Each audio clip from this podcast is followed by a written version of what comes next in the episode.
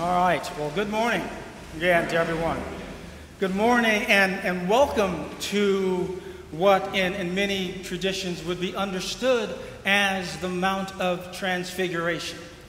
In the sense that we have come from our various places, our various abodes and domiciles, we have come to ascend, as it were, to this place, to this mountain where we are transformed, where we are transfigured, where we encounter the glory of God. And like in our story, from this mountaintop, we then will descend back into our world and into the challenges that attend to us.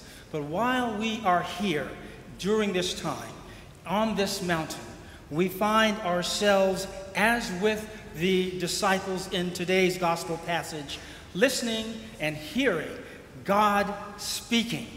Because today, God clears up the confusion that had bedeviled the people in our gospel story and that bedevils many of us in our own day.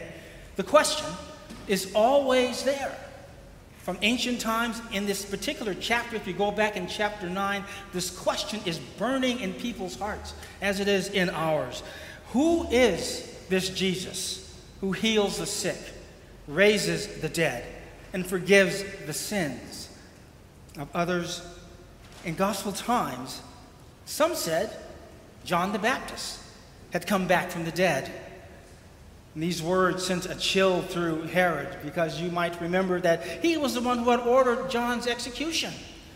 And so for him to hear that maybe what was happening was John the Baptist come back from the dead would be a chilling and frightening concept.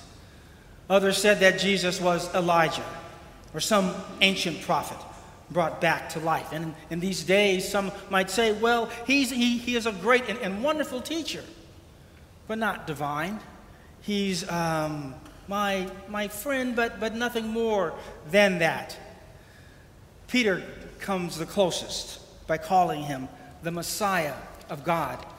But Jesus immediately flipped that idea on its head by predicting his coming trial of suffering, rejection, and death, a trial that no one would have thought would be for the Messiah, God's anointed one, a trial that only seemed to end in defeat on Calvary. But we know that its true end was victory and was resurrection and was the redemption of the world. But that was all yet to come. Our people there on the, the mountain of transfiguration knew nothing of this, for the question still lingered Who is this Jesus? And so God spoke This is my son, my chosen. The glorious answer came with a command listen to him. And what does he say to us in the gospel? If any want to become my followers, let them deny themselves and take up their cross daily and follow me. Here is the crux of the matter the challenge of following Christ.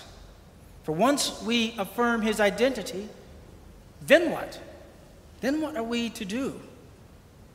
We must leave the mountain to enter the muck and maelstrom of life just as we saw in the gospel passage, where a desperate father pleads for his epileptic son, whom the evil spirits hold in a vice grip of pain.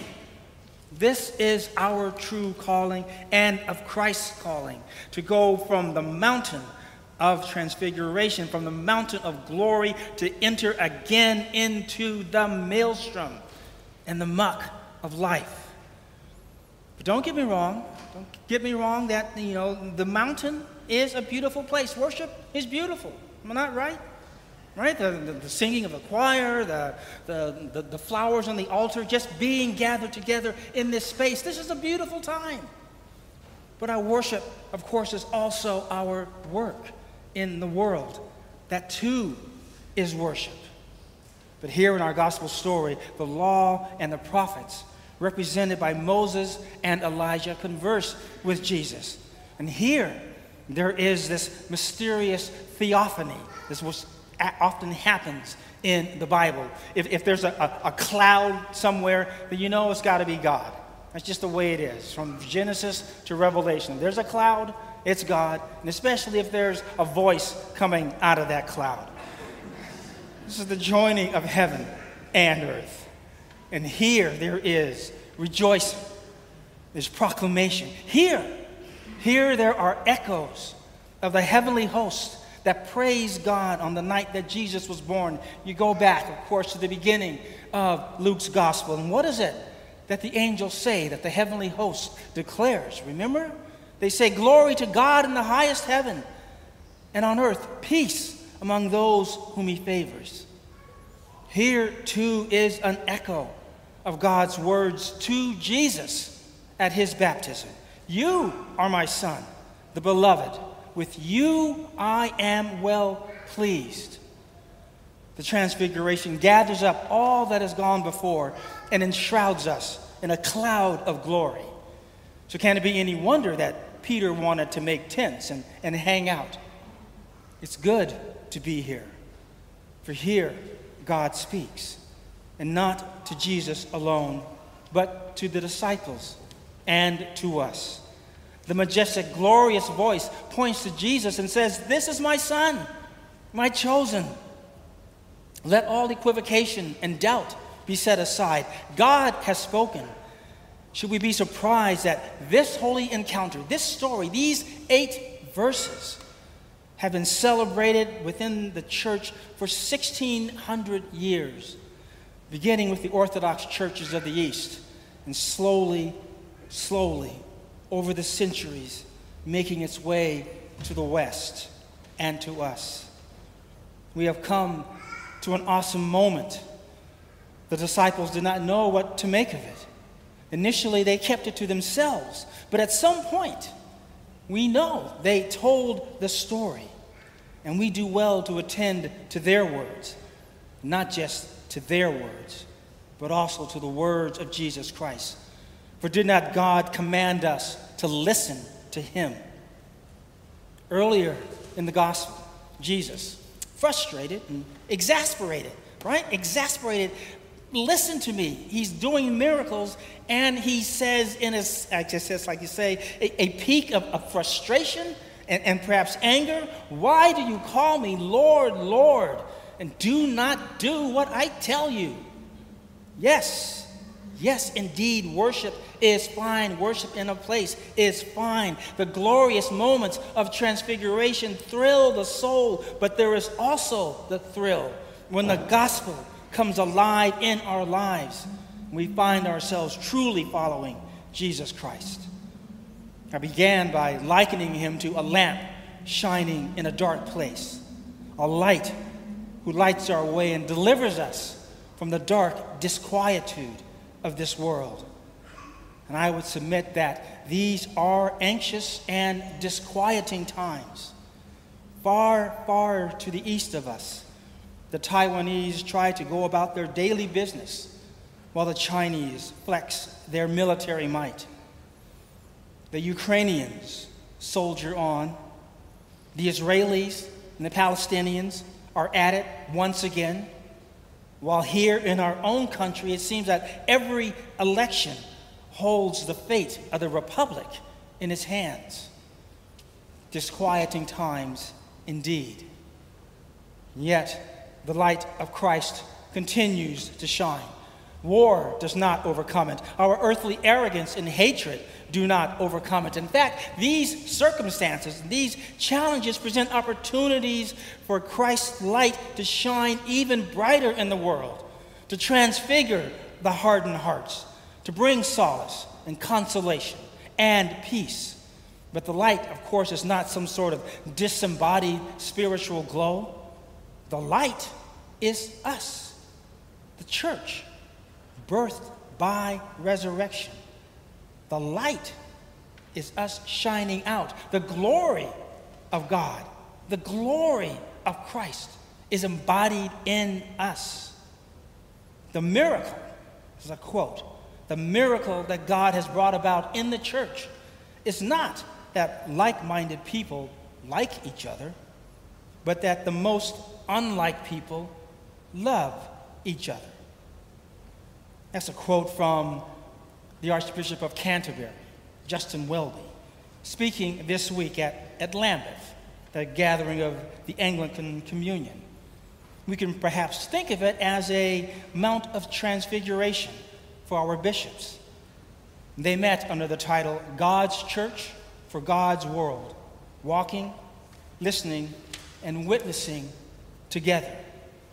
Although this indeed was a long scheduled meeting on everyone's calendar, we might say that in a sense, Christ brought them there to work through their differences, which are manifold and are many, and to listen to each other, to listen to Christ, to witness, and to remember that the Christian identity begins and ends in God's Son, in God's chosen one. For when all is said and done, brothers and sisters, and all the debates have run their course, and all of the animosities have been laid aside, Jesus must have the final say.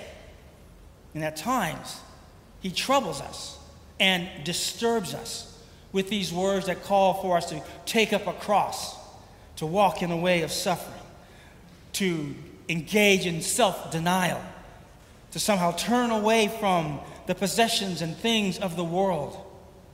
At other times, he confounds us, perhaps enchants us.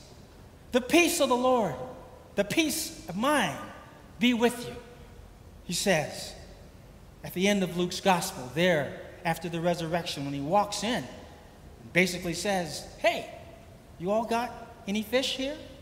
I'm hungry. It's breakfast time. Enchants us. And then there are times when he comforts and reassures us. Do not be afraid, little flock, he says, for it is your Father's good pleasure to give you the kingdom. We would do well, brothers and sisters, to attend to his words, to listen to them, and to put them into action. For they are the words of Jesus Christ who speaks for God. The passage that opens the letter to the Hebrews begins in this way Long ago, God spoke to our ancestors in many and various ways by the prophets. But in these last days, He has spoken to us by a Son. And that Son is Jesus Christ who, after being transfigured in glory, came down from the holy mountain to continue his mission, to bring us closer to God, to bring us closer to each other, to bring us to the realization that our identity, our core sense of being, lies not in what we hold in our political sense, what we may hold in other senses, but it comes from Him, from His Word, and from His life. We do well to attend to His words, for they are a lamp that shines in the darkness of these disquieting times, a light that lights our way name of the Father, and the Son, and the Holy Spirit.